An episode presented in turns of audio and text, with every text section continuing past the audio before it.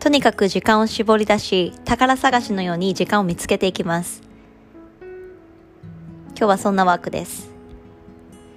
時間を見つけるためには私たちは冒険心、探し出す、見つけ出す意欲が必要になってきます。こことここの間で時間がある。その時間で何に取り組むか。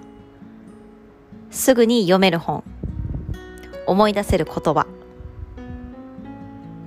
メモ書き、ノート、このポッドキャストや YouTube。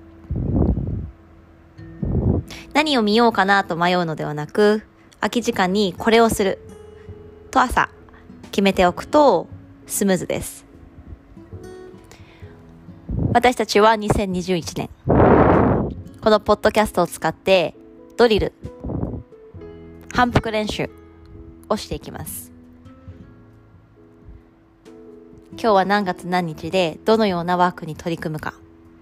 一日一日反復練習。その準備をしていきます。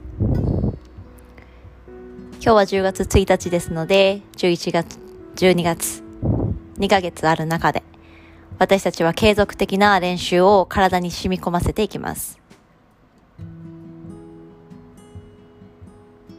そしてそのワークの質を高めるためにも、丁寧な呼吸の中ですぐに思い出せるワーク実行できる実践できるワークに取り組んでいきます。それでは10秒目を閉じていきましょう。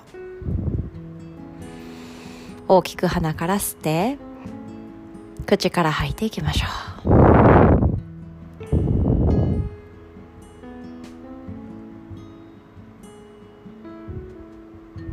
冒険のように時間を見つけていきます。